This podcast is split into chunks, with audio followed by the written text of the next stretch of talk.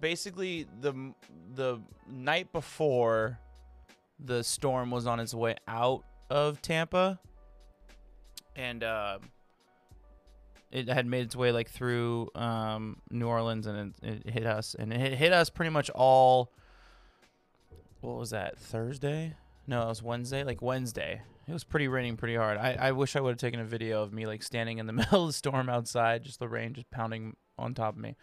Um, but um, so it grounded all flights going to Tampa that night, and I get an alert alert at like 11:30 p.m. Alert! saying that our uh, alert alert Paul Blart alert cop um Jesus Christ.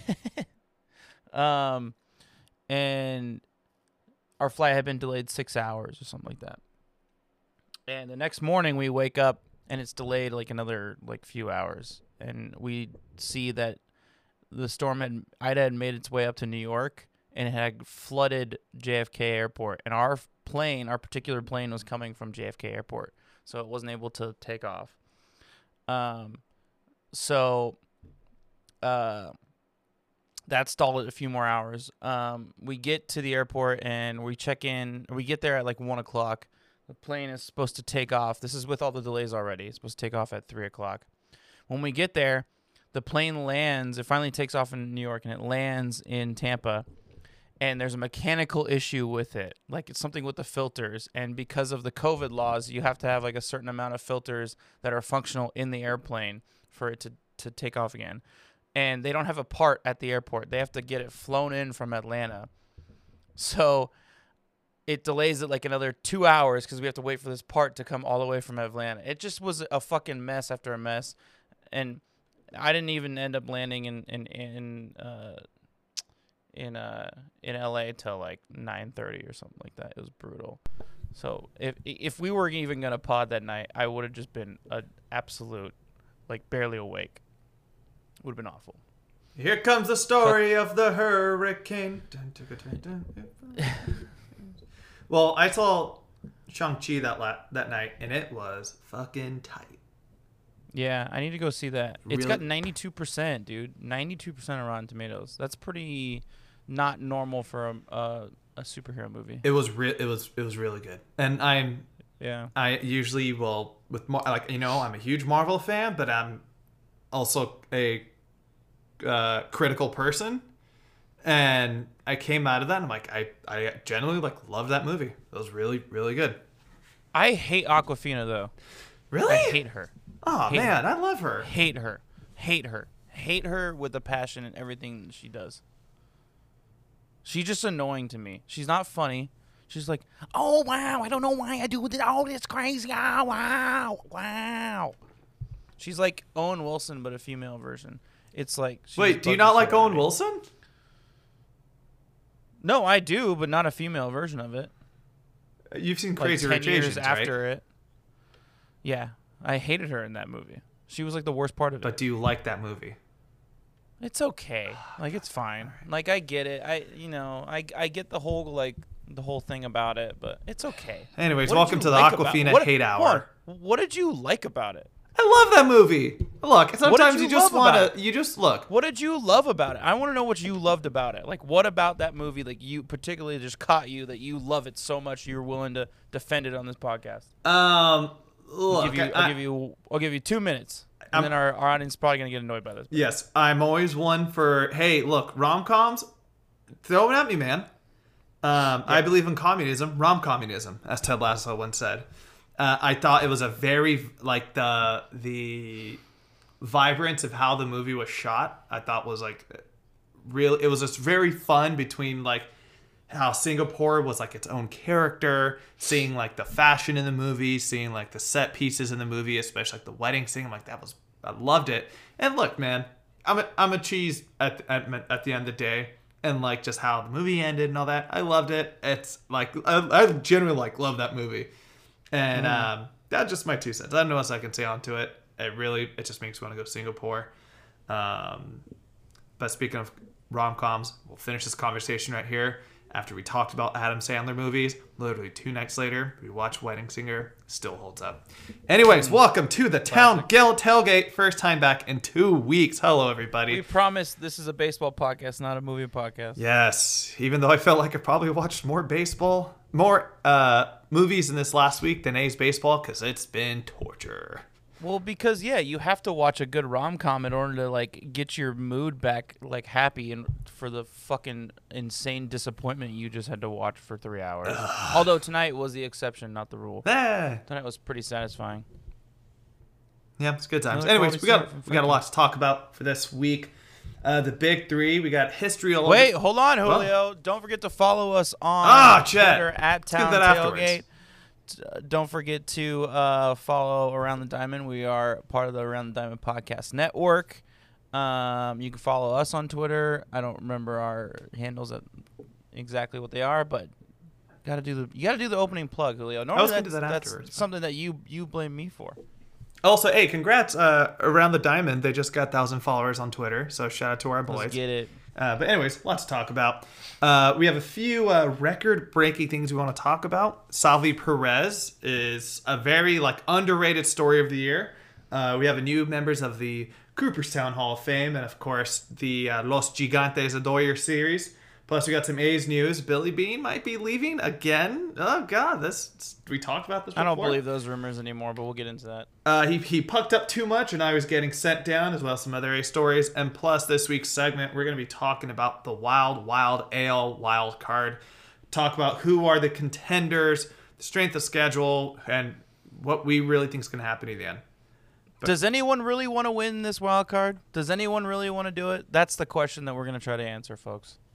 Yep, we got a lot to talk about. But first, Salvi is on pace to break the single season home run record set by a catcher. Uh, the Kansas City Royals do not have a lot to play for this season. Uh, I believe they're, I don't have the standings in front of me, but they're third place in a pretty mediocre AL Central. But Salvador Perez is somebody who I think we've both really loved over his whole career. And this year he's showing why I, when he retires, he's, he's going to be in Cooperstown. He has 42 home runs right now, which is one away from the most home runs by a catcher. Javi Lopez did hit 43 in 2003, but the most home runs uh, by a primary catcher is 45 by Johnny Bench, but only 38 those home runs came as a catcher, which complicates things. But Chris, dude, how awesome is this? Hold on. Does that complicate things? That's being a little bit too specific in my opinion. That's like like Mike Piazza like like I mean, wh- what's he at? He's got to he's got to be around I don't think he hit quite hit 40, but he's got to be around the mid 30s range. And he maybe played a quarter of his games at Actually, no, he played in he played in uh in not DH. He played in fucking He played the National NL League, his so- career, besides with the A's. Yeah. Uh, he Uh, had so, two I mean- seasons where he hit 40. honestly, semantics. That's bullshit. Like, what what do we what do we get into here? Um, what was your original question? Salvador Perez, what? Um, just you know, just initial thoughts, man. And the fact, the thing that threw me off the most is when we were talking about this earlier, texting, and you're like, he's 31. He's younger than Buster Posey, dude. He's younger than me. I never, I never would have, I never would have thought that he was younger than Buster Posey. Uh, When I think of like, when I think of the catchers of, so we, I'm glad that we discussed this earlier. So me and Julio were kind of like debating earlier today. Um, I said Salvador Perez and Buster Posey's are Buster Posey are the catchers of this generation, which is like our generation. And he said Yadier Molina, and I said, well, Yadier is kind of like the generation before. And I feel like Joe Mauer is that generation. It's like Joe Mauer and Yadier Molina was that before. Decade is a better word for it. So Yadi, Yadi and, and Joe Mauer were the catchers of the 2000s decade, I would say. 2010s, maybe mid 2010s, you could argue for them. 2010s are definitely Salvador Perez and Buster Posey. It feels like Buster Posey's been, or I mean, not Buster, it feels like Salvador Perez has been around for so fuck, fucking long. And he seems so old because he's just so mature.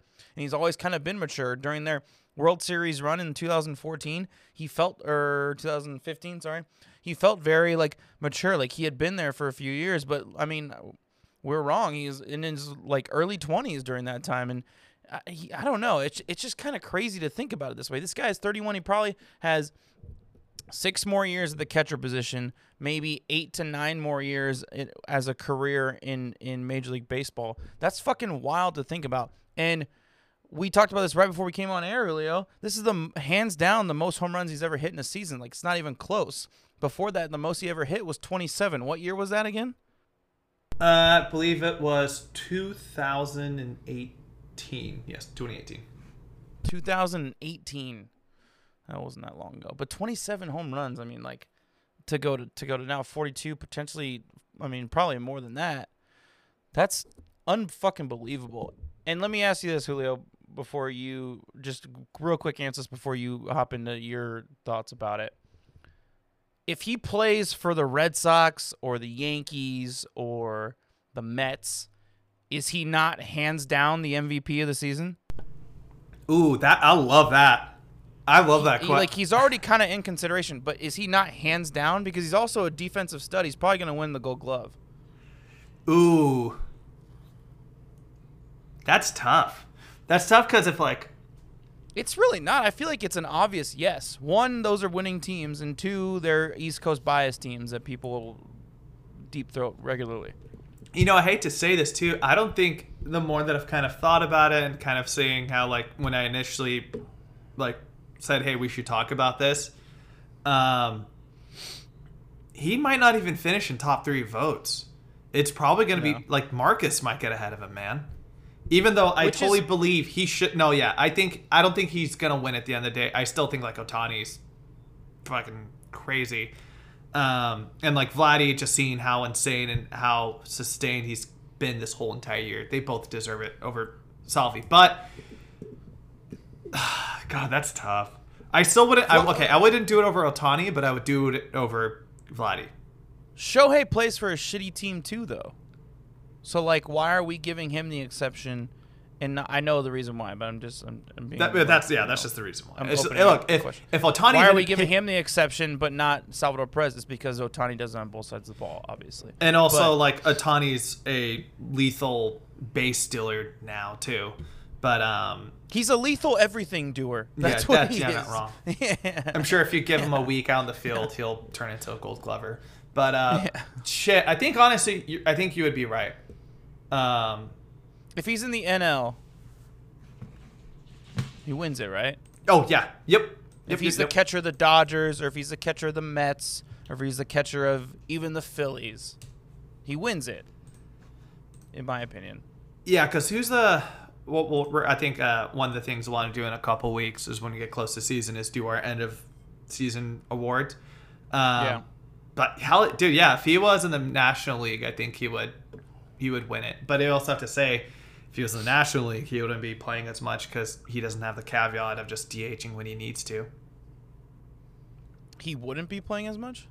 No, be- much yeah. DHing has he done So, um, on the MLB, like the site that we have for the link for it, uh, 28 of his of his 42 home runs came as a D, uh, the primary catcher. So he would DH and then.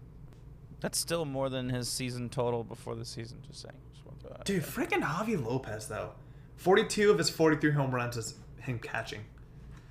So we can both say confidently, confidently though, uh, Salvi's going to the Hall of Fame, right? I, I don't. Do we have to debate this? Like, I mean, yes. So, Chris, on, there's still people down he's played here. hundred. He's played 109 games at catcher, only 30 games at DH. That's about normal. That's about your normal. On, that's about your normal splits for a nat, for any catcher, because the National League catcher, instead of, I guess he would lose some at bats in that point. Um. All right. Yeah. Okay. Touche. I was gonna sorry, say, Chris, there's still people down where we live who don't think Buster Posey's gonna be a Hall of Famer. So Who are those people? idiots. Eh, They're like it. So there's probably gonna be They're some not allowed like to talk about. They're not allowed to talk about baseball anymore. It's No. just, that's that's the rule. no, That's the rule. yeah. I was like, Don't talk to me about baseball. yeah. Uh, even before this season, Fuck off. He's I'm one of my like, dude, he could all-time players, you're retire right now, and he's gonna be in the Hall of Fame. He like Yeah. he. God, Three World Series, one MVP, uh, five plus time All Star, two two or three time Gold Glover, and we don't need to get into that. They're stupid. Anyway, um, what were you saying? I, I interrupted you again. Oh no, that was Just it. just just that just that people are are stupid and they don't they they think that Buster Posey's not. Uh, a, a Hall of Famer, so they think that Salvi. They're they could potentially make the argument that Salvi's not a Hall of Famer. Is that what you're trying to say? Pretty much. Hey, speaking of people, uh, stupid people not saying somebody deserves to be in the Hall of Fame, let's talk about this week's the Hall of Fame induction ceremony, where uh, we had a couple of players who were, or a couple of people who were elected a part of the veteran committee. Committee. One was Marvin Miller, who was the labor leader for MLB during the 1966-1982 years, where he became pretty much the face of what modern day player negotiations became. He was kind of the founder of free agency, and baseball wouldn't be that where he's at now. Uh, Ted Simmons, who was a switch hitting catcher from the Brewers and the Cardinals. Uh, it, it was pretty interesting. I was kind of reading up about him. We don't really have to say too much about him. Just congrats. Uh, but they said that like the, what kind of pushed him over the top recently was a lot of the sabermetrics behind his numbers. Like, yo, we kind of undervalued this guy in his prime. We should put him in now, so congrats him. But Was the- he a veteran committee vote in? yes, Job veteran committee. Uh, but the two main guys for this year, Chris, we talked about this in an earlier podcast, but uh, Larry Walker is in his 10th and final year of election. He finally gets in. Kudos, kudos. But the headliner uh, in his first year of eligibility is Derek Jeter. Could have been unanimous, but missed by one vote. Um, Yeah, whoever that one vote is, fuck that guy so or I, girl. I want to just say this off the top of the head because I feel like we're been hearing hearing so much Jeter backlash over the last week as anticipation of this day. Was Derek Jeter the best shortstop of his generation? May, maybe. Is Cal Ripken in this generation? See, that's the thing. He's played for so long. You look, okay, you got Cal Ripken, Cal Ripken, you got A Rod. I would Got, I I put A Rod over him, to be honest with you. Yeah, but A-Rod took steroids, so I can't accept that as a rule of you know I'm how, my stance Yes. on steroids, so I, I got to stick to that. Was he- Cal Ripken? I would I would argue is the generation before. Yeah, though. yeah, agreed. Was he the best player? Um, was he ever the best player in the league throughout his time? No. No. Was he the best winner throughout that whole time and came through every single time? Fuck yes. Yeah. So I'm just I'm I feel bad for uh not really, they deserve it. Uh, the Schlatters and the rest of these Yankee fans are like, people disrespect Derek Jeter. I'm like, one, don't listen to these people. They're stupid. But two, like Are anybody people really disrespecting? Derek Yes, Jeter? People still want to disrespect him, and it's like, look, man, like there, there's nobody. Like, how many people can perform at that high of a level, in that big of a stage, and the biggest city in the world consistently for almost 20 years, like he did? It's like, come on, man. And step up in all these big moments. Like I mean, he got the nickname Mister Mister November. The captain, like, come, it's so stupid. But it, So, are you are you let- kind of in the same boat as me, where it's like, um, when we've ti kind of talked about the players we've hated in yesteryears, now you've kind of softened up over the years, and you're like, I, your opinions changed on them. Like, I mean, I'm assuming we're in the same boat. Like, you probably hated Derek Jeter, but then as you, No, I never, I never really hated Derek Jeter. I, Really? I, I just, yeah, I resented him, but I wouldn't say that I hated him. Like I, I, he, it wasn't like, fuck that guy. Like fuck him. I hope he fucking gets hurt in this playoff series. Like you know, it was just kind of like, oh fucking, this dude's doing this to us again. Come on. Like, well, here's it, my difference between my fandom with the A's and my fandom with like other teams, like the Raiders, for example, is like. I, I I blame their shortcomings mostly on them than I do the other team. It's not it, like that's yeah. It's just it, yeah. It's just different. Um, let me ask you this though. So you're you versed enough in baseball history. You know you know your history a little bit, not as much as me, but you you you you're you're you like to pay attention. wow, to wow, look at that, look at that. I mean, Anyways, go on, I- go I would- on. I mean, anybody could be versed in baseball history if you just watch Ken Burns' documentary. That let, I'll, I'll say that. As somebody like who just crazy, watched Ratatouille like, the other day, anyone could cook. Exactly. Um, but uh, where does he rank on your all-time like shortstop list? Is he in your top five? He's not ahead of Bobby Crosby. um, ah, shit. Pro- ah! Of my lifetime, for sure. I, I, don't- Yeah. I, I like. I don't see why you like the only guys I would put ahead of him would be like Cal Ripken and like A Rod. It's just that the biggest thing with him A-Rod, is just like sustainability, dude. I was just like he was a three time, three ten hitter all time. Um, Yeah. I don't like. Is he? He's probably yeah. He's easily like a top five, top ten catchers ever. But um, statistically, there were other guys who were better than he was there at his time. Like just Cal. Like I think Cal was like a two time MVP winner. If Derek Yeah, Jeter Cal- won an MVP my- at one point, I think he would have. Cal's my number one, and Cal more or less. I mean that that Orioles team in '83 was really good, but he kind of carried that team. He pretty much like put the team on his back. Cal's my number one. Honus Wagner's my number two. Um, he's the only reason why he's not number one is because he played in a league that didn't have black people. Um, but I'm I'm just I think every Yankee fan would say Jeter's one, and I think that they would be extremely uninformed to say that. just saying. So I just did a quick little search for the best shortstops ever. ESPN has Jeter at five, Cal at four, Ernie Banks. Yeah, Ernie Banks. Ernie Banks Yeah. definitely. Um, He never won a World Series though. I, I get that that's like different for baseball, but that's tough for me. um, A Rod was two, Yeah, he's not on, in mine. and then Honus is one. Uh, yeah, I'd agree, I'd agree with that list. Ozzie Smith. If is, we're looking at six. just stats and we're not looking into those stats and into like the particulars of it, then Honus is one because you go like go like for listeners go look Honus Wagner, look at his stats um, uh, on Baseball Reference. It's he's hands down yeah, stat wise the best. thirty four hundred career hits, thirty four twenty. He, yeah, he's he's insane. Um, but he played in a league that had no black people in it, so like, and when there was it- only really- what ten teams.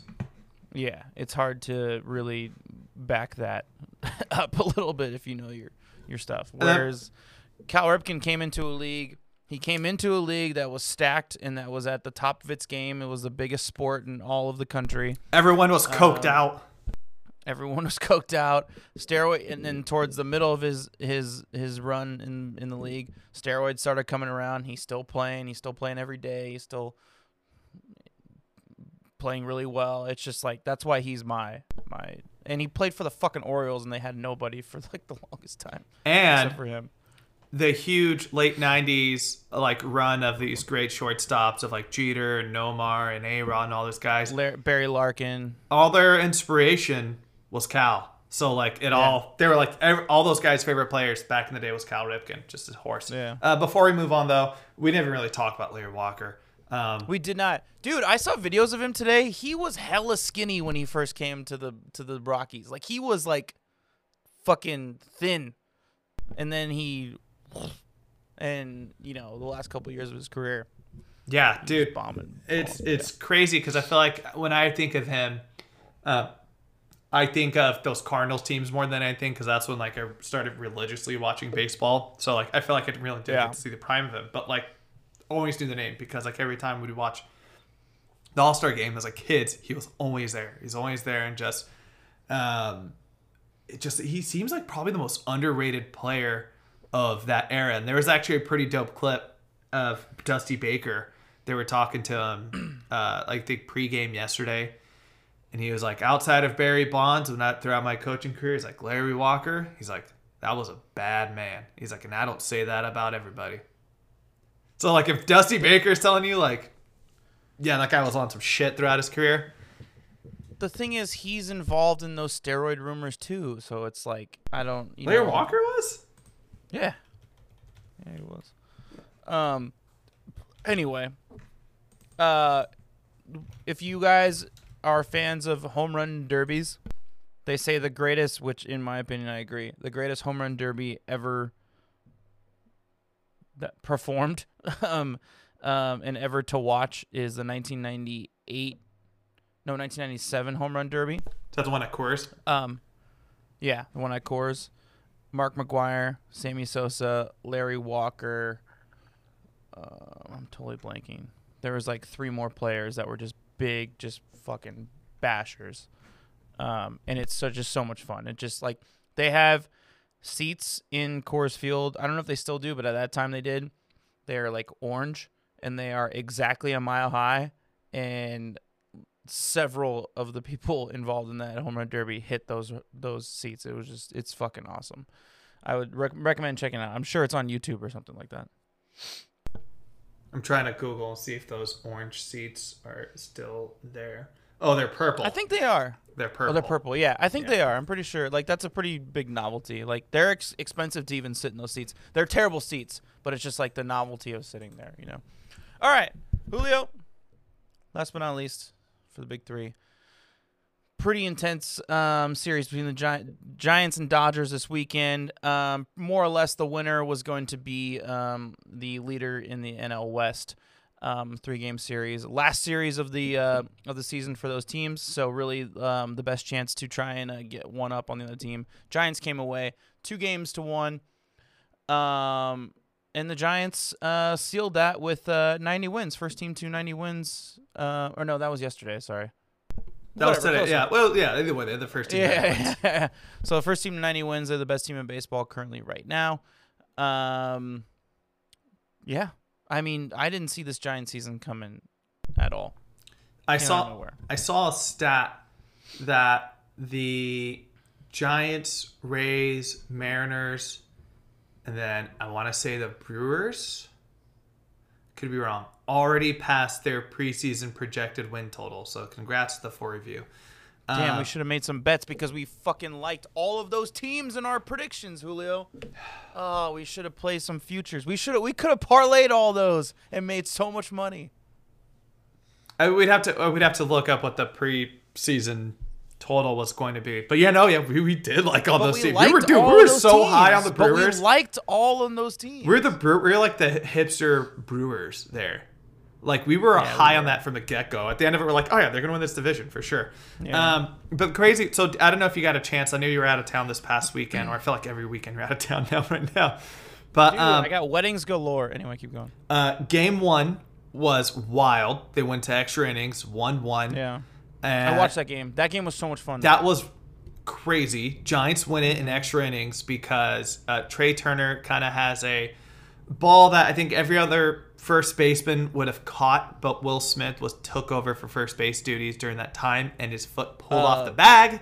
yeah, low scoring game too. Low scoring game. Yeah, so they won that. Giants or the uh, Dodgers won the second game in the Yeah, series. six to one. And then um, the Giants on Sunday Night Baseball took six runs off of Walker Buehler, who like that's his first loss in. Oh God, I have to pull up the numbers in front of me. And yeah, that's I think that's his first loss against the Giants. Wow. First Damn. time he's given up more than five runs in a start since 2019.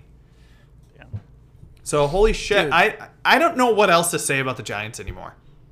The baseball is better when the Giants and Dodgers are good.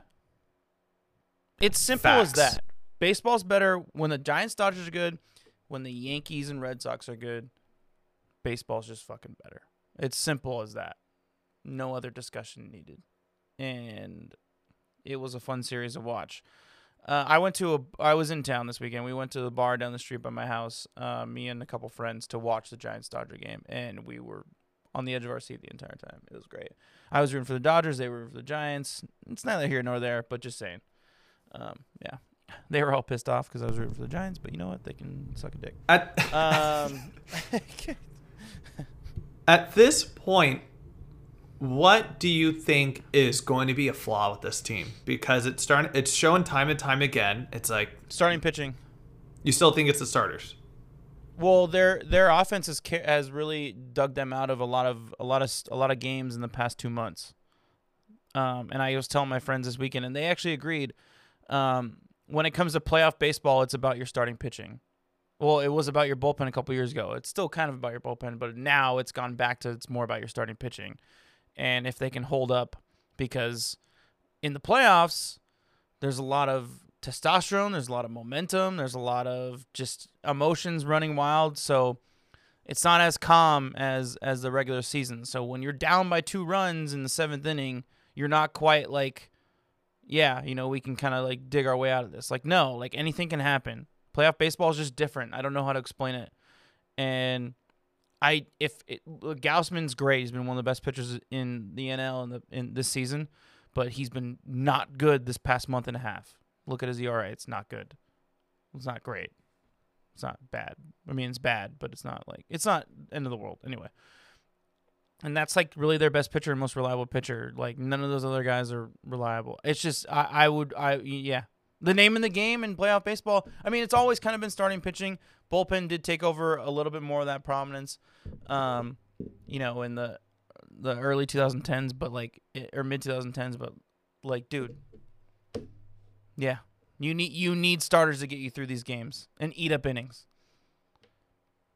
And that's why uh, I think our boys in Milwaukee are going to be the team representing the NL at the end of this.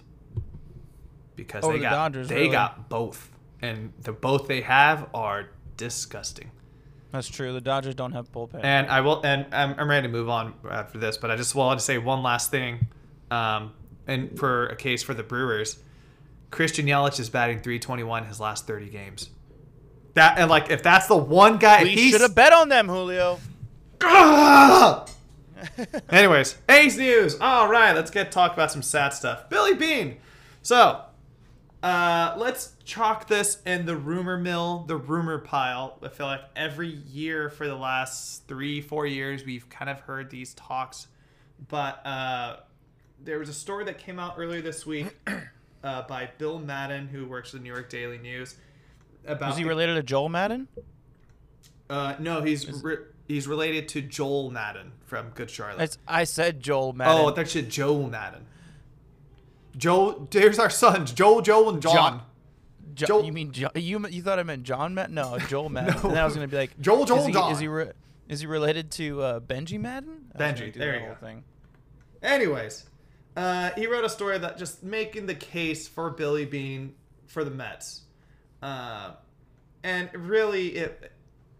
I don't think there was any real um, trajectory to it, but the thing that's really kind of getting a lot of talk going on is that in the piece that the rumors are Billy's ready to leave because ownership's unwillingness to put any movement towards Marcus is kind of what put him over the top.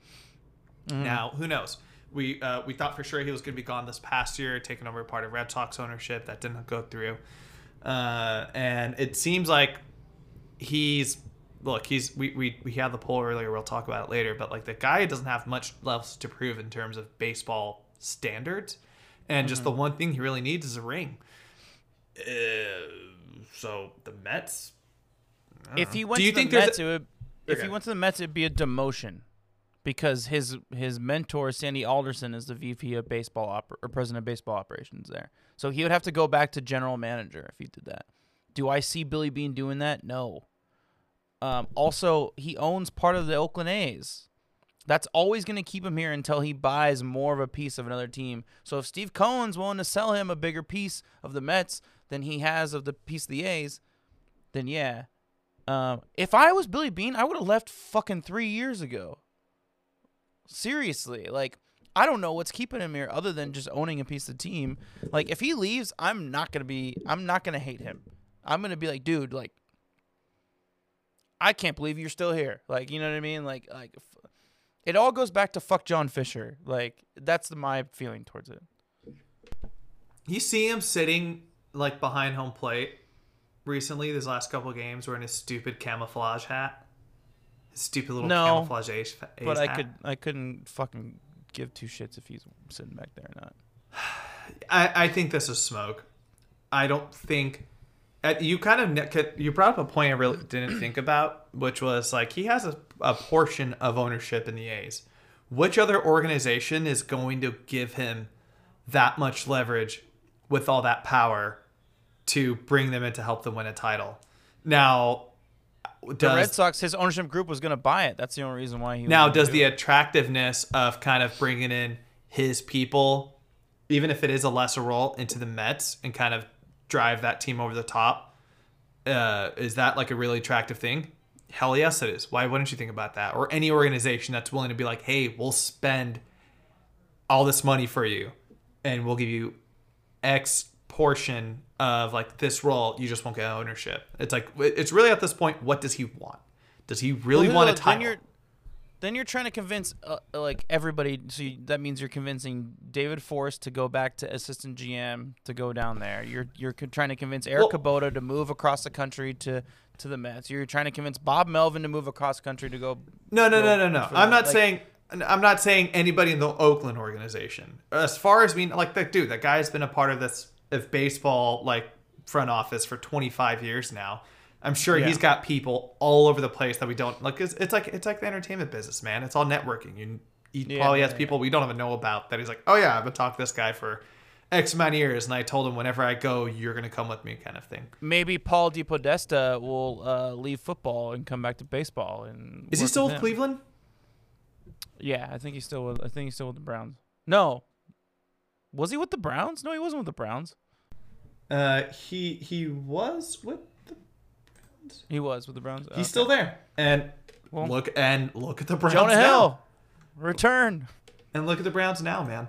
Um, I think this is smoke, though. I don't think he's. It, it doesn't make sense. I think it's just an article for a, a boring Mets writer to write. I think just they found Javy Báez's earring and then decided we need something other controversy. Hey, let's go pick on the small market team or the small team. Anyways, uh, next, uh, he pucked up so hard he got sent down to the minor leagues. That's right. Oh, AJ Puk, after uh, honestly after a pretty nice couple outings, uh, has really fallen off a cliff. He's in his 15 appearances. He has a 7-11, and not in a good way. ERA. Uh, he's been with tagged with seven blown saves, seven losses, um, and because of that, he has been sent down to AAA Las Vegas. In his place will be Miguel Romero. Uh, he this is gonna be first time up in the majors, so congrats to him. We don't have a ton of information about him at the moment. Um, he hasn't been great in AAA. Uh, it, has a 6.40 ERA on the year, 53 strikeout or 54 strikeouts, and 71 in a two thirds innings, 32 walks, 14 Ks. Uh, his ERA outside of Vegas is 5.49, but in Vegas is 5.70. So it just shows like, hey, this guy was being so shitty, we'd rather take a chance on somebody else. And uh, I don't think it's that. I think that um, AJ Puk's been pretty overused the past week and a half. Um, on top of him sucking, but you know he's been overused the past week and a half, and um, they used they've been using a lot of their long relievers recently because their starters can't go long. So they used both Daulton Jefferies and AJ Puk last night because AJ Puk got into trouble, gave up some runs, so they had to bring in Daulton, which they probably should have brought in Daulton in the first place. I'm not going to get into that, but anyway. Um, so they need another long reliever um, immediately, just in case that happens again. I think that's really what it is. I, I wouldn't be surprised to see AJ Puk back up next week or the following week. I just think that they need availability right now because their bullpen is exhausted because they keep getting into these situations and they keep, I mean, they keep blowing it, but like just the, besides, basically besides Frankie, their starters haven't gone very long and they're really overworking them. I hope you're right. I hope that um, there might be a couple mechanical things they're seeing wrong with him in like his last few outings, and there's like, hey, we're sending in Vegas, figured out, we'll bring you back up in two weeks. Because of not, the lefty reliever market was like pretty hot during the time he was in the majors, because like Yeah. Sean Doolittle was available. He went to Seattle. What if he had been good? You know, who knows? But you know, kick the tires. Uh, Brad Hand was available. Yeah, Brad Would Hand. he, would he have been good? You know, who knows, kind of thing. But it, I think the two things, like, hey, they both are experienced veterans. They've both been a part of winning teams, and uh, it, it would have been nice to have that additional lefty arm bat there. On the bright side today, it was only um, Chafin and why am I blanking? You said his name earlier. Frankie. Frankie. Oh no, did it go straight from Frankie to Chafin? Didn't someone Yeah, dude. Frankie went seven. Okay, And then perfect.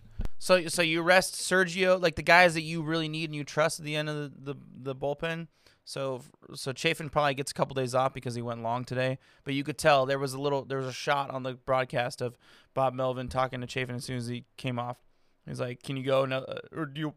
do You want to go another one? He's like, hell yeah, let's go another one. He probably probably had the conversation like, hey, we need to rest guys. Like like Sergio needs some rest. Maybe you can do it. Um, so gave Sergio a day off, gave Petit a day off, um, gave as much as we all hate Lou, Lou a day off. So I think that'll help us in the long run, especially um, this upcoming schedule because we have some relief coming and we need to take advantage of it. Lou went from Lou to Lou. It's more like Lou. Lou. I just realized. Well, we'll, we'll t- I'll bring this up a little bit later. Uh, any other talking points you want with this? But uh, yeah, I hope you're right. I'll say that. I hope No, this we'll talk about it more Cool. next next. Uh, uh, next thing, we're not going to take talk too much about it, but uh, former Oakland great Frank Schwindel is killing it with the Cubs right Shut now. the fuck up, Julio. You wanted to talk about this In so the bad. last month, he's batting 375 with nine home runs as a member of the Cubs. He was named the NL Player of the Week. I'm just gonna Listen, say, folks, Julio is worried that this is going to be another Max Muncy. Look, That's why I- he wants to talk about this on here. He's freaking out. I'm not concerned that this is going to be a next Max Muncy because I think that's a very like one-off thing. Like, yo, you fucked up major. That's the this one. exception, not the rule. Yes, thank you. But I'm saying like, do you, could you have seen a world where like if he would have gotten more at bats? Because remember, dude, his first at bat, he had a home run as an A. Do you see a world where if they just gave him like full time DH and occasional playing first, like could you have seen this produ- productivity out of him, or do you think it's more of the because Chicago is so depleted, he's just playing every day and he's getting the most out of the opportunities. It's because Chicago's so depleted and he's playing every day. Dude's 29 years old. He's a journeyman minor leaguer. Like, let's be real. You know what So I mean? was Justin and Turner. Look, look. Okay, look. I. Good for him. We'll see what he does next year. I think that's the only way we can really equivalate this. You know what I mean? Um, and and I, I look. I mean, ha, has Seth Brown been like uh, uh, much better? No. Has Chad Pinder been much better? Better? No. But do I do I trust them more than Frank Schwindel? Yes. No way in shit you trust Seth Brown more than Frank Schwindel. Here, all right, all right, let's keep playing this game. Frank Schwindel or Mitch Moreland? Mitch Moreland. Frank Schwindel or Khris Davis? Ooh, that's a tough one. Have you seen how shitty Mitch Moreland's doing this year, man? Uh, yeah, no, I have, but I but he's come up big in big moments this season. Um, Frank Well, Schwindel, what if- I've not seen it- that. You know, I've I've been watching a lot of uh, Marvel What If, and I think this is a big what if of the year. It's like if they just gave him a little bit. That's all I'm saying. What do you? So Chris was he going Davis, I would have taken. What was he going to be the next journeyman that comes in the A's and straight? I, I don't know. What if he didn't Look, help you- for the rest of the season? I think he probably I will been say- better than these other guys I just listed off. That's all I'm saying. You're right. You're right about Seth Brown. They're the same age, so maybe it, I probably would have taken Schwindel because it would have been a different change of pace. Anyway, it doesn't That's all. matter. My, Let's look, that's, that's all I wanted on. to say. Is I think if I don't know how his long term success is going to be. The guy's 29, but if you would have given a little bit more opportunity, hell, maybe you could have struck the iron a little bit more with that. Anyways, last thing we're going to talk about the Oakland A's news. We kind of hinted at it. The starters have fallen off a cliff, and besides Frankie, we don't know what the hell is going on. Uh, a lot of these guys, we don't have the numbers in front of us, but I'm sure you all know if, if you're listening, you've been watching. Uh, the rotation has struggled to make it through at least five innings of pitching throughout this whole entire time. Guys who've been pretty reliant throughout the season, such as Cole Irvin, James Kaprielian, Sean Manaea. Uh, Sean actually had a pretty nice start last week in uh, Toronto. Mm-hmm. Have regressed hard, and they're not making it even through up to five innings. Uh, is this something that you think is going to be concerned going forward? And like, what would you think are some solutions. I know for myself, it is it is a concern. I think this next week is going to be nice. It's going to be a little bit lighter of a schedule, so you're not going to be going against these really tough teams. But I think that uh, a lot of these guys, this is career high innings. A lot of them have been facing, especially James Kaprielian, who's you know had a an history of injuries, finally coming into the majors. Um, Cole Irvin has really haven't had much majors experience outside outside of his time in Philly, so it'll it is a little concerning, man. I don't know about you, but I'm a little nervous about that. I'm definitely concerned. Um, my biggest thing is what I've been preaching all year with this pitching staff as a whole. It's the roles. The roles are all over the fucking place. Now, the bullpen roles, I understand. You lose your closer in spring training. You're trying to fucking figure it out on the fly. The starters, it's the exact same thing. You lose your ace to a freak accident. We're trying to figure out what the fuck our roles are. Everybody feels like they need to step up because he's gone. That's just like human nature 101, folks. I know it's like you're probably thinking like, "Oh, he's just using a classic like sports like uh uh like analogy or thought process like oh yeah you lose the leader of the team. Like no that's like it's just human nature. Like when when our best player goes down it's my it's like uh, it's it's in coaching. Coaching coaches always say it in football like next man up. Like you think that you have to step up for the lack of of production from the guy your best player who's out. That's not what you should be doing. You should just keep trying to do your job and know your role and, and assume that your role is the same that's the issue in in my opinion. And on top of that, these guys, uh, you know, getting into this trouble in the fourth inning and being taken out, it's overworking our bullpen is why it's which I think is part of the reason why our bullpen keeps getting fucking rocked in the eighth inning because they're overworked. So like the la- the lack of role um, uh, identity from the starters is weighing into the bullpen, and the bullpen is having to pick up the slack, and they're just not well equipped to it. It's just like it's a it's a ch- massive train reaction, uh, a domino effect that's just completely just fucking up the entire pitching staff. And the, worst part about it, Julio, is it's coming at a time when our offense has fucking figured it out finally. They're they're hitting the shit out of the ball. They're bringing in runs against good pitchers like Dallas Keuchel today, and they just can't get the win because the pitching is fucking it up. And it's just, again, it's a domino effect. It sucks. And hopefully they can, hopefully they can make the playoffs, and hopefully they can figure it out in time for the playoffs. What would your your solution be if you had a like you know we're not professionals, we don't. At the end of the day, we don't we don't really know how to manage a team. But like, what would you think out of your your hot takiness would help this team? Especially after a start like tonight from Frankie, I would go in the clubhouse and if I was Bob Mills, I'd be like, listen, folks, this is your ace. We don't know if Chris is coming back. So this is the man we're riding. If we get into a one game playoff in the wild card game, this is the guy who's starting. Okay? So everybody needs to rally around him. You know your role. Cole, you know who you are. You're the third starter now. Pick up the pace when it comes to game three. James, I know you're a rookie, but you can step up, step up to the plate. There needs to be a conversation about these roles, and it needs to be defined. Guys, our bullpen is getting rocked. We need to go longer. We need to extend these outings a little bit. When you get into trouble, like let's talk about it. Don't freak out. Let like let's let's figure out a way to just get these outs and get them quick, okay? We need some leadership on this team too. That's another thing. I don't know what's happened. I don't know if Elvis is like step down a little bit. I don't know what the deal is. There's clearly some leadership issues going on with this team too, because uh, maybe maybe when when Elvis left for his for his, I, it kind of felt like it started here. Uh, when Elvis left for his paternity leave, that's kind of when it felt like the leadership was like all over the place, and they kind of started this little bit of a like a landslide. Um, these other guys need to step up in terms of leadership like that. Uh, but yeah, that that's what I would do. I mean, but the, I, I, I don't know. I'm not like a, I'm not a professional manager. I think you just made our promotional clip because that was like a fucking great point. I think like that's a huge, like some of these guys. Yeah, I, I my point I'll get to in a second, but like I think a part of it's just like some of these guys just don't really know what to expect out of them every every day anymore. Yeah. Without Bassitt there, it's like they're kind of in flux. Um, I was kind of thinking more of like a.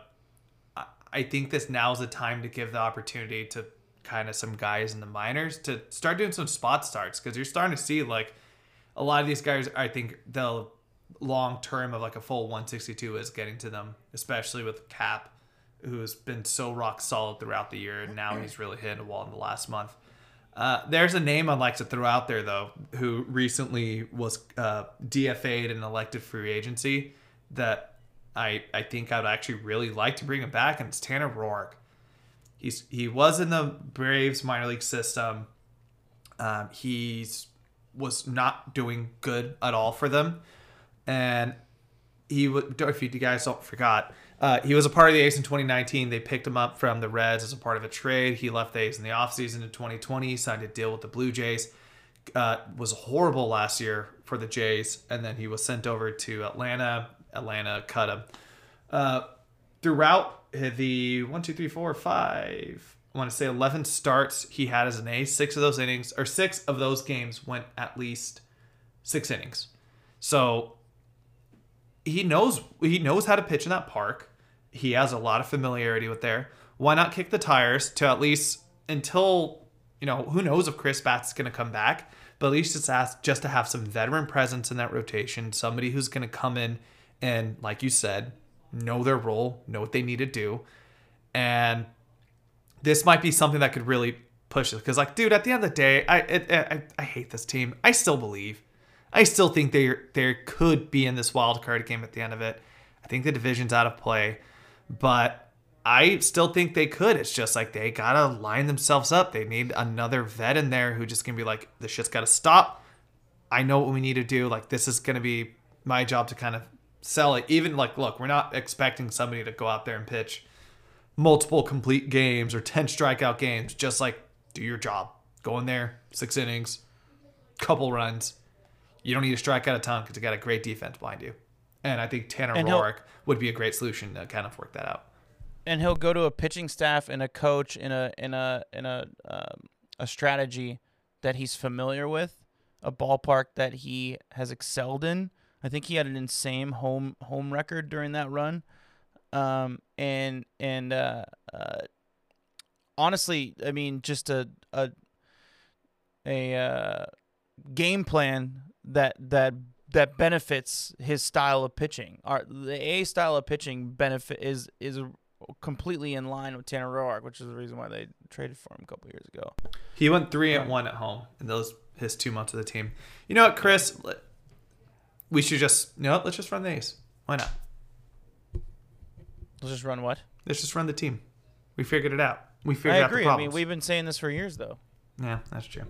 Alrighty, Chris. Let's go ahead and take a break. But when we do come back, we're going to be talking the wild, wild card. Damn it, that didn't work. You know what I was trying to do. That That did not that did not work. Good, because I really have to pee. So right, stick cool. around. We'll be right back.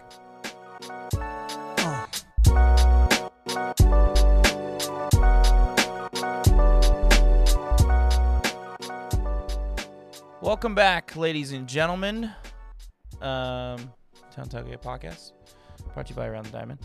Um, all right, so this segment, uh, we are going to talk about the American League wild card. Um, the reason why we're going to talk about it is because it seems like no one wants to win the American League wild card. Um, there is uh five teams involved right now. Obviously, we are one of those teams. Uh, but everybody has kind of been struggling besides the um, Toronto Blue Jays and the Seattle Mariners. Seattle Mariners a little bit, but Blue Jays are on a seven-game win streak currently right now. Um, it kind of started off where the Yankees were on an 11-game win streak, and they kind of shot up to the top, and the Boston Red Sox went on an insane bad run. Uh, kind of fell pretty quick, uh, but those ties have turned quite a bit. Um, but once again, there's five teams involved in the wild card. I will give you those updates right now. Boston is currently in the first team in the wild card, um, 80 and 62.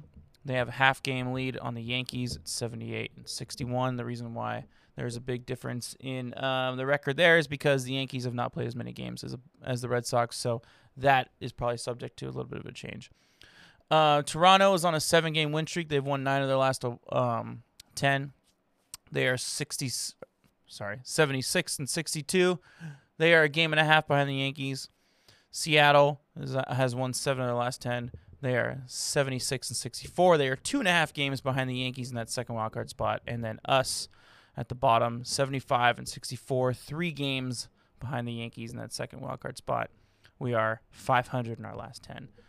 Um, quite the uh, quite the boxing match, Julio. It's definitely going to go 12 rounds um, amongst all of us. Like I said, uh, a lot of the uh, main contenders throughout the season, us, the Red Sox, and the Yankees, have slid recently, and the um, trending teams are teams that are kind of coming out of nowhere. Uh, besides the Blue Jays, they've kind of always been in it all season, but um, they're starting to make a run. And the Seattle Mariners, who potentially could uh, end their playoff um, streak of was it 25 years they've been in the playoffs? No, I, I think it's shit. I think it's 20. I think this year's when they won 20. 120 something games back in 2001. 2001. Yeah. So that's the situation right now. I guess the big question is, my partner in crime, does anyone want to win this wild card? To me, it seems like the Blue Jays do.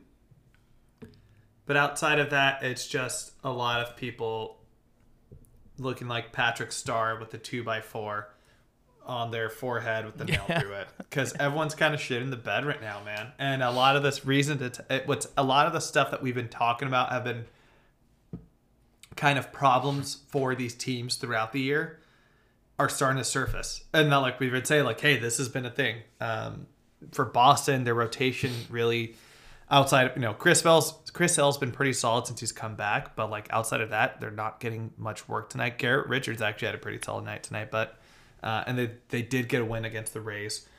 Uh, the Yankees, it's the acquisitions really haven't panned out. Andrew Heaney's been a disaster. Joey Gallo has really came back to earth. And Anthony Rizzo's been fine. Pretty much the only guys who are really carrying that team offensively has been Judge and Stanton, who deserve all the credit in the world. Uh, but outside that, you're not getting much. And then with the A's, Chris Bassitt got hit in the face with a line drive. So what else can you really say about that? And then plus, you know, the, the A's. the I think the A's. I think the. A's are like the unluckiest team in baseball this last month, in my honest opinion. A little Yeah. bias between Bassitt, between all of a sudden the the saves are getting blown, and then Laureano gets suspended. I was thinking about today during the game. If we don't blow any of those late bullpen um, blown saves in the past week and a half, we're probably in first place in the in the division. Absolutely, yeah, absolutely. Like not I think not so. in the wild card in the division because we're five games back in the division. That's probably six games that we've blown. Like And the thing is, too, with the rest of the American I'm League, putting my hands up for those who aren't watching on YouTube. I'm putting my hands up in disgust. you know, they say the dog days of August. Well, it's trickling over to to September because the Yeah. Astros haven't been great in the last ten. Uh, really, it's just been like Tampa and the Rays are the or Tampa and the Jays are the ones really taking over. But so for the five teams left, Julio, I'm going to give you the strength of schedules. The Yankees are 61% or uh, their strength of schedule is .612, which means it's pretty hard. Uh, the Red Sox is .507, still pretty hard. Mariners getting a little easier, point- .493. Blue Jays .39 and we are sitting at about 500. So we're about middle of the pack for strength of schedule. We have some good opponents, some bad opponents. The Blue Jays have it pretty easy. Um, Yankees have a tough road ahead of them. I assume that there's a couple matchups. I actually I do have it w- with me right here. Look at that. Um, they have the Red Sox and they have the Blue Jays um, for the Yankees uh, and Cleveland, who is not a bad team. Um, and the Mets. Yeah, it's not easy for them. That sucks for them. Um, so that's where that's at. Uh, do you want the playoff odds now, or do you want me to wait? Do you want to talk about that real quick? yeah, i- i- the Jays are really lining themselves up. They've, you know, they, they just swept the A's. They've taken, I I believe, two out of three from the Yankees. We should have won. We should have won that series, though. Oh, I'm sorry. They've taken three straight. They, Jays are on a six-game winning streak. But They should no. be on a three-game win streak. Yes.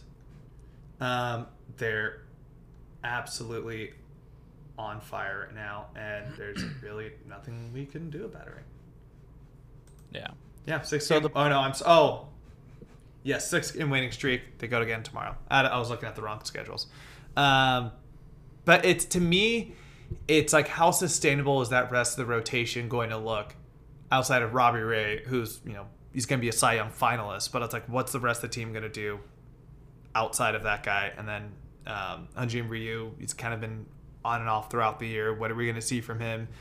Rotation's going to be kind, or the pin's kind of a problem, but hey, it doesn't matter because when you have guys who are fucking smashing the shit out of the ball like Vladdy and Marcus and Teoscar Hernandez, or and then Bo Bichette, and then George Springer is not even playing right now. He's hurt. It's like what's going to happen mm-hmm. when he's back, like manning center field every day? But is he supposed to be back? Oh no, I'm sorry. He is healthy, but he's he's been DHing at least throughout the A series. He was DHing, but it's just like Jesus Christ. Like where does it stop with that team? So their schedule is interesting to me because according to those those uh, strength of schedule um, percentages, they have an easy one, but they have two series against the Rays, and they end their season in a three game series against the Yankees. They play the Twins twice though, and the Orioles once, so maybe that's why. But Oh, Chris, but you forgot we have the end of end of regular season is in October. So the last weekend series for the Jays is against those same Orioles. that's probably what it is. Touche. And plus, like they play multiple teams at the same time. Um, God, they're just they're scary, man. I'm just gonna say they're they out of all these teams, I think are. they scare me the most. I wouldn't be Yeah. shocked if they just make this crazy ass run and uh, make Because at least like offense- NLCS. because their offense never stops. It's like there's never a break. Like they just have so much power in that lineup. Here is uh some some um good news for A's fans. We played two series against the Mariners to end it out. A four game series and a three game series. If we can dominate those games, we can make quite the gap between us and them in the playoff standings. Thing is, it's not for a couple weeks, but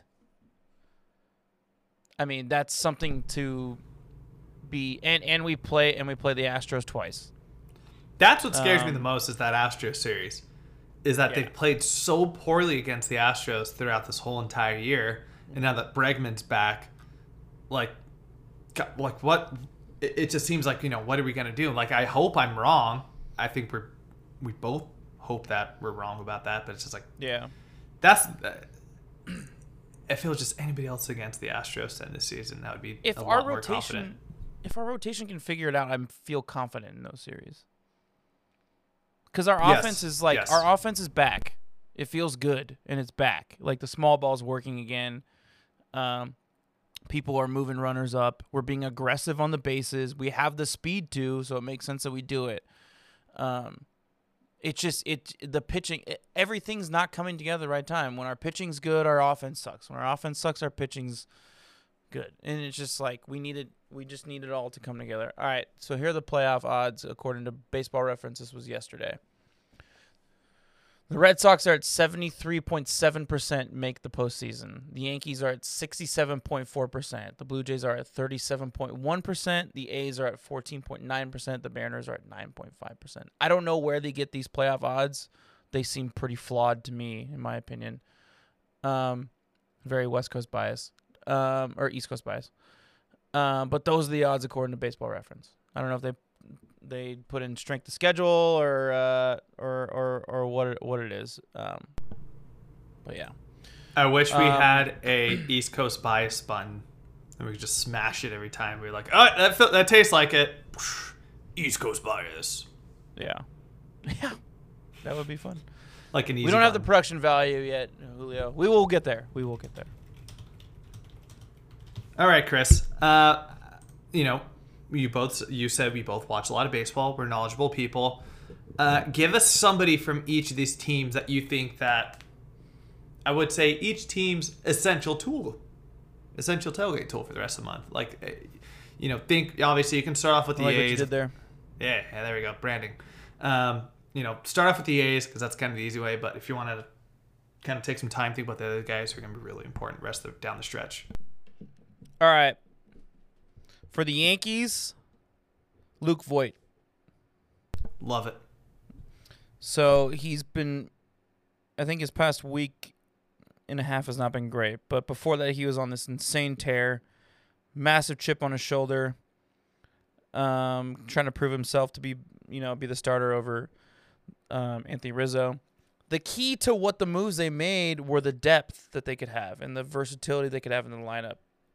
When he comes with the bat, he needs to make the most of his at bats. Um, uh, so that's mine. What's yours for the Yankees? I was kind of thinking Nestor Cortes because I just kind of seeing how he's been pitching lately, and um, Mm-hmm. I think he's really solid. But really, it's Aroldis Chapman. Uh, it just Oh, really, yeah, the Sliders have really rubbed off on me hard with him, and this team is Mm-hmm. significantly better when you can feel confident with him in every single time he's out there. And you know, we saw it today. He gave up a nuke to Vladdy Jr. And you know, if he's not confident in himself, he can go out there. They're not the contending team that they want to be. So if once he kind of figures that the his shit out and he's not really gonna be giving up these bombs like he does, it seems like all the time. That's the key to success. It all comes down to him. It all comes down to that pen, and without when he is the guy who's leading it, you know, everybody else falls in line. The domino effect happens. It's Uh, so next- hard to trust Aroldis Chapman if he's on your I team. know. I know. It's so hard. You throw so hard, but got so far, and in the end, it doesn't really matter, Chris.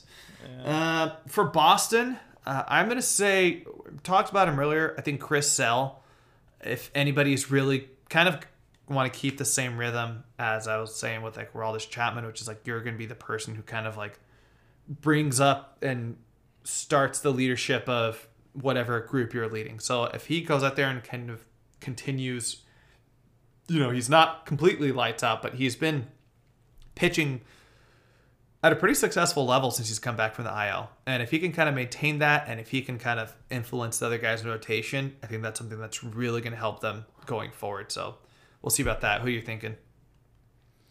Um, hold on. I want to this to pull up because I want to make sure that I have this correctly. Okay, yeah, he's still, uh, yeah, okay. Xander Bogaerts. How is he going to respond to coming back from COVID? Can he handle it? Is he going to be? Is he going to be? You know, is his everything about his health going to be okay?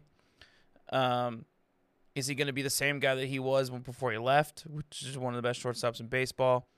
Um, he's the leader of this team. Um, I think that you know his play is so crucial. Him and Devers, the way that they play on that team is just so crucial to the way that that team just operates and the way their offense moves because they're the, the two best players. So if he's not right, I would be very concerned if I was a Boston fan. Yeah. Uh, Mariners. Julio, who's your Mariners pick? We are two mariners, our ship's sole survivors. Do you know that song? No. I'd have to hear more lyrics. So sing 'em. Stuck inside the belly of the whale. Decemberist? No. No. Anyways. Doesn't ring a Uh, well, this just got awkward. Uh, I'm going to go with uh, Yusei Kikuchi. Uh, the lone all star for the Mariners this year. This is a super young team, like an extremely young team that I think the most veteran guys are like Mitch Haniger and like Kyle Seager.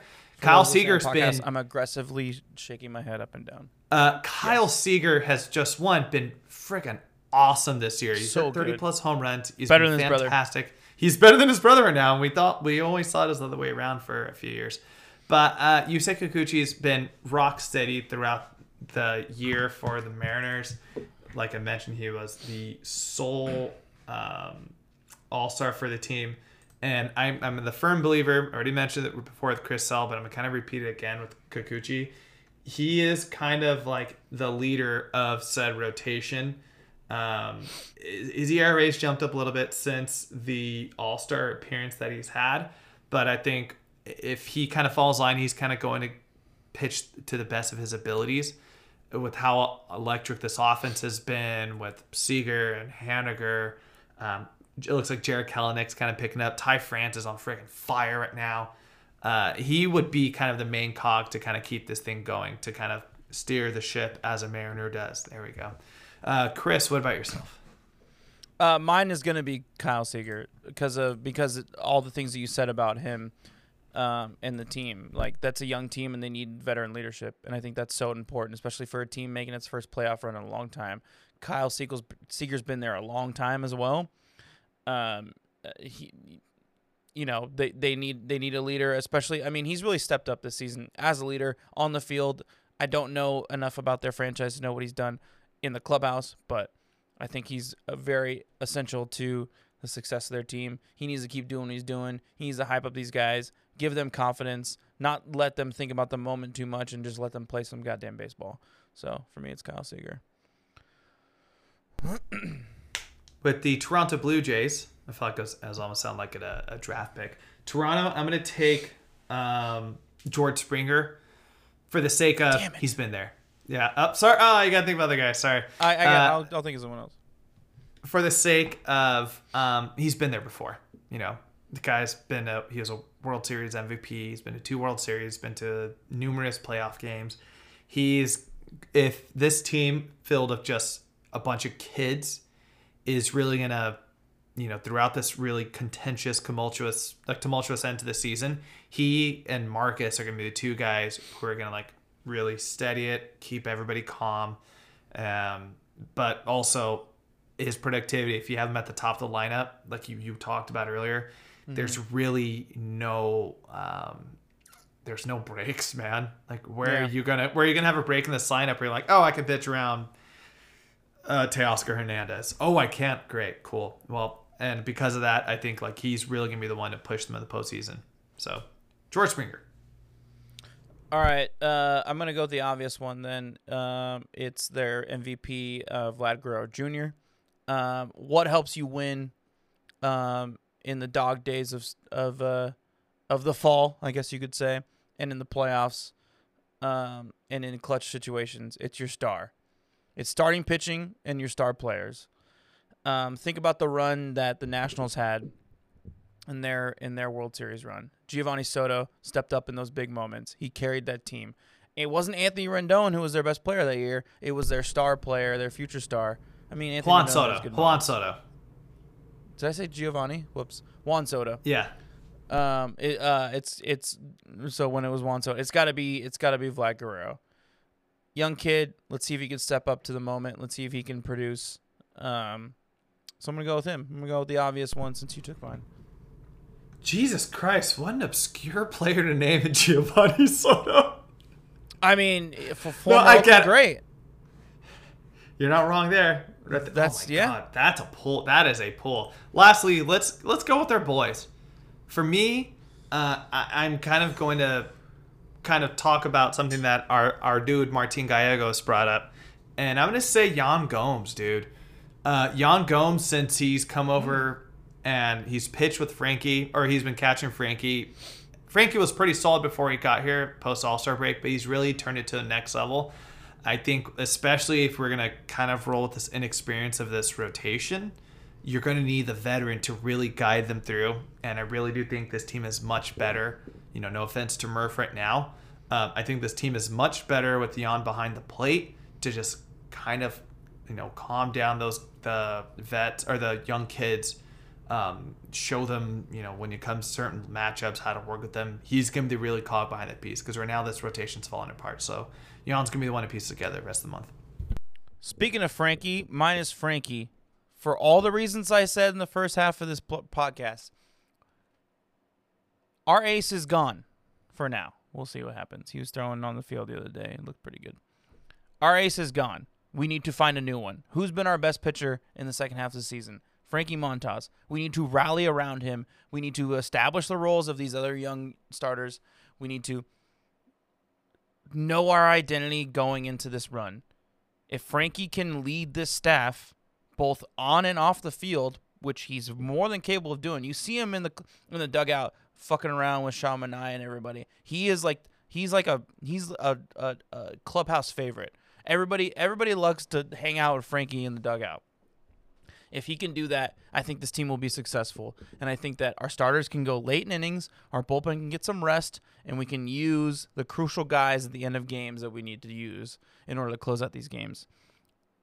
and the offense needs to keep going. But I'm not as worried about. I'm pretty confident in the offense. Knock on wood, if you're with me. Pretty confident in the offense in the past couple games. What I've seen, because they've been doing the same thing they've been doing all second half of the season, playing small ball. Just it's finally working. They're finally getting on base. They're finally like getting those hits and taking advantage of of the situations that the, the pitchers have given them.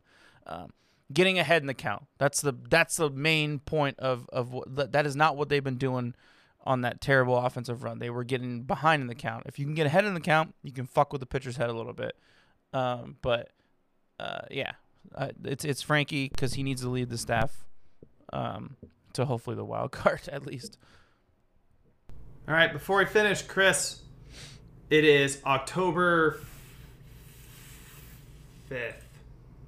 Yeah, October 5th. I got the day right. It's October 5th. Who is the AL wild card game? Who is in it? Give me your your biased, obviously, and then what do you think the realistic one's going to be? I think my bias one, because it'd be so much fun, would be the Mariners and the A's. That'd be so much fun. To give a chef's kiss. That'd be so much fun. But I think realistically, I think the Yankees host this game. I don't see them. They're just too good. I just don't see them in in not in the wild card. Um, and I think I think I think we can host it. I look, the Blue Jays are on a great run, but based on the series against us, I'm not too confident in like what they're doing. Like their record, I think, is a mirage of what they're doing because they got lucky in two of those three games, very lucky. We just blew it. It's not like they. It's like and they and they had to come back by quite a lot.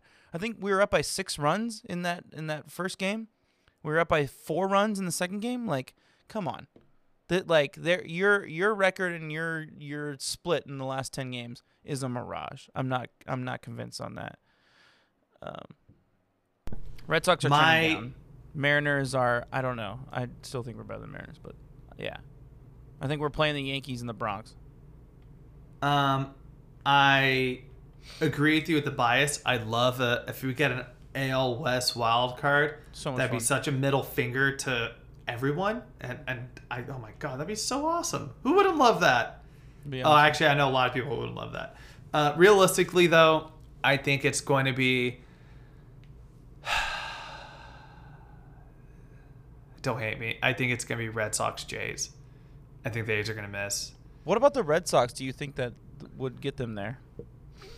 Um, I I think they're the steadiest team out of they've been the steadiest team throughout the bunch throughout the season. Yes, they've fallen off.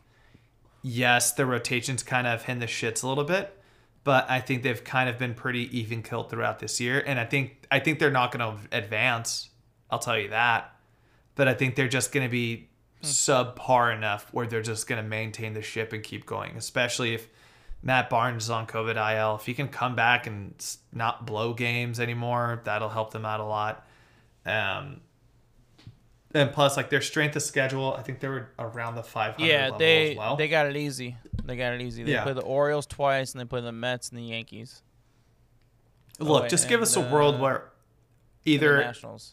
Yeah, either the Yankees or the Red Sox are not in it, or if 2021 really wants to treat us well, both of those teams aren't in it. I don't know, man. The Jays have to play the Rays twice.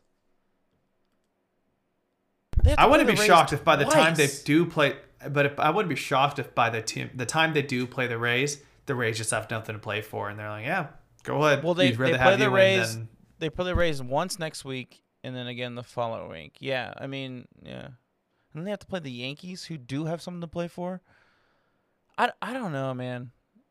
I I'm honestly not a huge seller on the have nothing to play for um thing either cuz like especially if you're a team going to the playoffs and let's say you have let's say you have the lead going into 6 games left you're not going to just like coast going into the playoffs. No, you like you want your momentum to carry into the playoffs. So you're not just you're going to still keep playing. I don't know. I'm not sold on that personally. That's just me. But I, I alrighty. No, look, I, di- I dig what you're saying. yeah. Uh, upcoming schedule talk. Let's time to go bring bring it on back to Oakland A's baseball. Uh, they have a three game series this coming weekend against the Texas Rangers. followed by another three game series against the Kansas City Royals. A pretty favorable schedule of this next week. Uh, you know, knock on wood if you're with me, they, they should be able to take a majority of these games, but it, they're kind of extremely unpredictable right now. So we shall see. Chris, not a lot to talk about in terms of success in this last week, but who would you say would be your player of the week from this last week? Frankie was talking a lot about him. But you know what? It's because he's kicking that ass. And he kicked that ass today. Uh, when you go uh, seven innings strong, you get my player of the week um, off of a, a couple solid starts. He's been the only good sign of our pitching staff in the past uh, two weeks or a week and a half. So I'm going with Frankie. Who's yours? I'm gonna go with our new leadoff hair hitter. I was saying new leadoff Harrison. Ha. Josh Harrison, man. Uh, the last week, he batted 300. He got nine been killing it. I hits love it. and 30 at bats. He scored five times, six run or six singles, three doubles. Um, I think the one thing that he could probably work on a little bit more is just kind of the, the plate discipline that like Canha has. Yeah. And I think if he can kind of do that, just kind of be the real job of being a leadoff hitter and just taking those pitches, it could really propel him to the next level. Because, dude, I love this. I love Josh Harrison so much, and I'm going to be super depressed if and when he does leave this team. So we got to take these moments when we have it. But Josh Harrison, keep it up, man. I think he's going to be a real important part of the year. Uh, I don't think it's of unrealistic that we could re-sign him, but um, it's probably not realistic. uh, our essential tools we were you know we didn't record last week so we're going to talk about the two we don't have the stats in front of us but look the names are going to say itself uh, chris had lou trivino i had mitch moreland yeah, okay. bueno. um, water under the bridge that was a mulligan and we're gonna uh, start over fresh with this week um, chris do you have anybody in mind off the top of your head who's to be your essential tailgate tool of the week Yeah, Yusmeiro Petit. Um, sorry, I'm um looking down for these polls. Uh, Petit. Um, we need some middle relief help. Um, he's been Mr. Reliable for the past three seasons on this team. Need him to get to get back to form. He struggled a little bit in the last few outings. Um, so we just need help, dude. And you've always been there to fucking clean it up. So just get back here, bro. We just need you, bro. We just need you. Yusmeiro Petit is my essential take a two of the week. I hope that he steps up to the plate. Who was yours? Uh, it's going down. I'm yelling Pinder. Uh, look, folks, I'm, I'm so gonna be. much. He had a great hit today. Yeah, so- I, I'm. I'm going to con- have a confession to our listeners here. Uh, over this last couple weeks since he's been back up, I've really thought about like because of the role Josh Harrison and and Tony Kemp have been filling in over this last really since they since the Harrison trade happened. Uh, I thought Chad Pinder was a little expendable. Um, I think his really best things is he's an awesome fielder, and he's arguably our third best outfielder when he's healthy. But like offensively, this I know he's been hurt, but he just hasn't been. He's he's a 169 hitter in the time he's been in this lineup. Tonight he had a triple, so I'm hoping this is kind of a turn and uh, turn the page moment for him, where he can kind of get his confidence back, confidence back with his bat. And I hope because of the injury, not really hope, but um, because of the injury, injuries, I think this is a time for him to really show like how important he actually is to this offense when he is healthy. So because of that, I think Chad Pinder, Central Tiger Tool of the Week, keep an eye out on him, and please don't let me down. It's going down. We're yelling Pinder. We made a move. We're here to dance. It's a great song. All right. I was gonna sing, "Don't let me down," I, I don't know why that I had s- do. Oh, because I said, "Don't let me down." got it. Got it. I mean, great Beatles song. Classic. Oh yeah, killer. Uh, all right, Julio. Let's uh, update the polls. Um, The polls. we uh we uh we didn't poll so much um the week before last, so I was looking for him, but you know, we didn't do. You know, it, there wasn't a lot to catch up to. If that makes sense. We did have a couple, but I got. I don't right think there was. I think. Okay, go ahead. Go for it. But there, but before that, like the long, the latest I found was September first.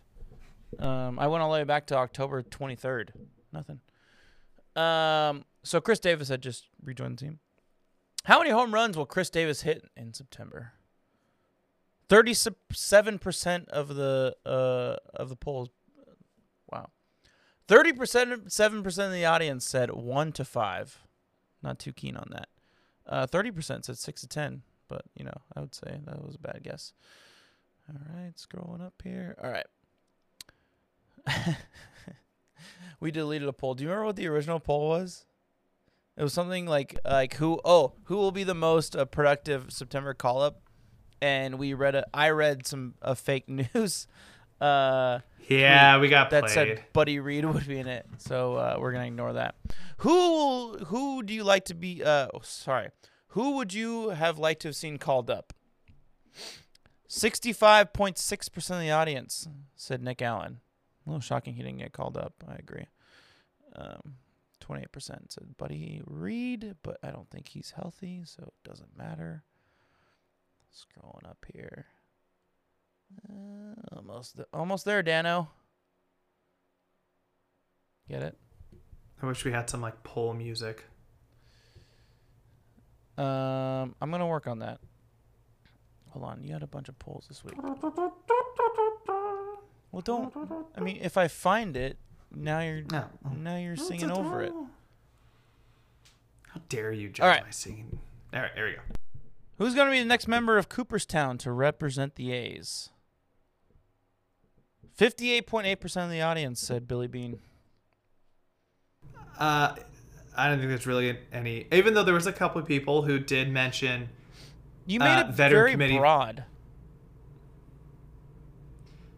because we, I, who, well, who really, player wise, who's going to go in next? No, I don't think I there's know. anybody in my lifetime, who, our lifetimes, are going to be getting in anytime. No, I soon. know, I know. So he like he, so Julio's options were the Bash Bros era, which got twenty three point five percent. That's not going to happen. Steroids. Uh, Moneyball era, fourteen point one percent, and then Billy Beane was fifty eight point eight percent. He pretty much dominated that poll. Eighty five votes. Good job. Um, I was gonna say though, somebody brought up uh, a potential like veteran committee, Bert Campaneris. and then I replied like, or like you know, Ooh. Bert uh, Veterans Committee Vida Blue, and he was like, oh shit, yeah, they both could. So you know, fingers crossed, maybe we can make a petition or something going for them. Touche. So this poll is only three hours old, but I think we can set it say it's done. What team is more depressing to be a fan of, the A's or the U.S. men's national team? Sixty-nine point one percent of the audience said the A's. Sixty-nine, my favorite number, Julio. Fun fact. I disagree hard with that. Not with your six nine, cool for you, but um, at, at least the No, A's have it's something. Definitely, it's definitely Team USA. Yeah, like what the hell do they show have to show? At least the A's in our lifetimes have been like consistently winning and and going to playoffs. And at least I can say the A's have won a World Series since I've been born. Although Julio, this season might be the 2018 World Cup of the United States men's national team. They might miss the playoffs completely. We can't think that way though. But yeah, it's Yes. it's you it's U.S. men's national team. They fucking missed a play. They missed a World Cup. At least the A's are. in And how many teams go to the World Cup every year? Thirty-two. Uh, it used to be 24, but it's about to be extended to. No, not 24. Yeah, 24. It's about to be, ex- or no, I can't remember. It doesn't matter. I'm wrong on. I I'm, I don't know. I'm wrong though. It's not 24. It's Either way, it's the U.S. National. It's, it's about that- to be extended to 42, I think, or 40. That's more depressing. Is rooting for if you're one of your top choices teams in life is the U.S. men's soccer team. You got a lot of life to think about. I mean, the world's number one sport. A lot more teams play that sport. Just saying, a lot more people. Anyway, those are the polls. Don't forget to vote on our polls because they're fun. Vote early and vote often. Uh, all right, Julio. Any uh, final last comments? Uh, one, make sure to follow us on Twitter at the Town Tailgate. Boom. Follow our dudes at, at Around the Diamond on Twitter as well. Wherever you get your podcasts, like, subscribe, whether it be Apple Music, Spotify, Google Play, and YouTube. And last but not least, I got to give a quick shout out to this nifty little shirt I got right here. Um, baseball's last dive bar. Make sure to, if you're an Oakland A's fan, support the shit out of these guys. Not only do they put out a lot of great merch. Chris, do you have your mug on hand by any chance? I don't. I went. Ah. The, I fucked up. I went the black cup today. My But bad. anyways, um, not oh, only but I got do the they do sticker right here. Hey, hey, look. Hey, me too. Look at that. Hey. Yeah. Um, not only do, do they do a lot of great stuff in terms of merch for A's fans, they do a lot of amazing things for the A's community. They, community. They recently donated, I want to say, um, like fifteen hundred dollars over to the child uh, child cancer preservation fund that was going on as a part of like child cancer awareness last night in Oakland. So keep supporting them. You guys are the best. We love what you do. So just want Our boy Brian the there. Kingpin over there. That's his. That's his homies. So yeah. Um, fuck. I wanted to say something, but I forgot. Oh. No, I can't remember. God damn it! It was when you were talking about. Refresh my memory really quick, just before we go. You were talking about following us on these platforms and doing. Oh, hey, we're gonna start doing some green rooms and some Twitter. Oh hell, hey, yeah, you thought of it. Cool. and some Twitter live stuff. Uh, we're gonna try and collaborate. I know we know Jay, our boy Jason does a lot of that, so we're gonna start doing some more stuff of that. So we'll tweet that out when we do that and listen to those. Those should be fun. Join us, especially Green Room. You can talk with us and hang out with us. So we're gonna do some more stuff of that. Some like game wrap ups, maybe some live watching the game stuff. Um, so look out for that shit. Um, that's gonna do it for today's for this week's podcast. We'll see you next week. Um, hopefully, we'll have something more fun to talk about next week because uh, we won't be depressed that our team's losing. Last but not least, Julio. Frankie says, relax. And Okay. Let's go Oakland. Bye.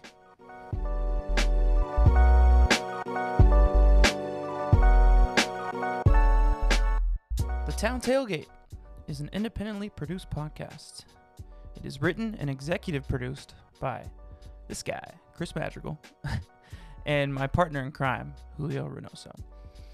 It is sound mixed and edited by yours truly.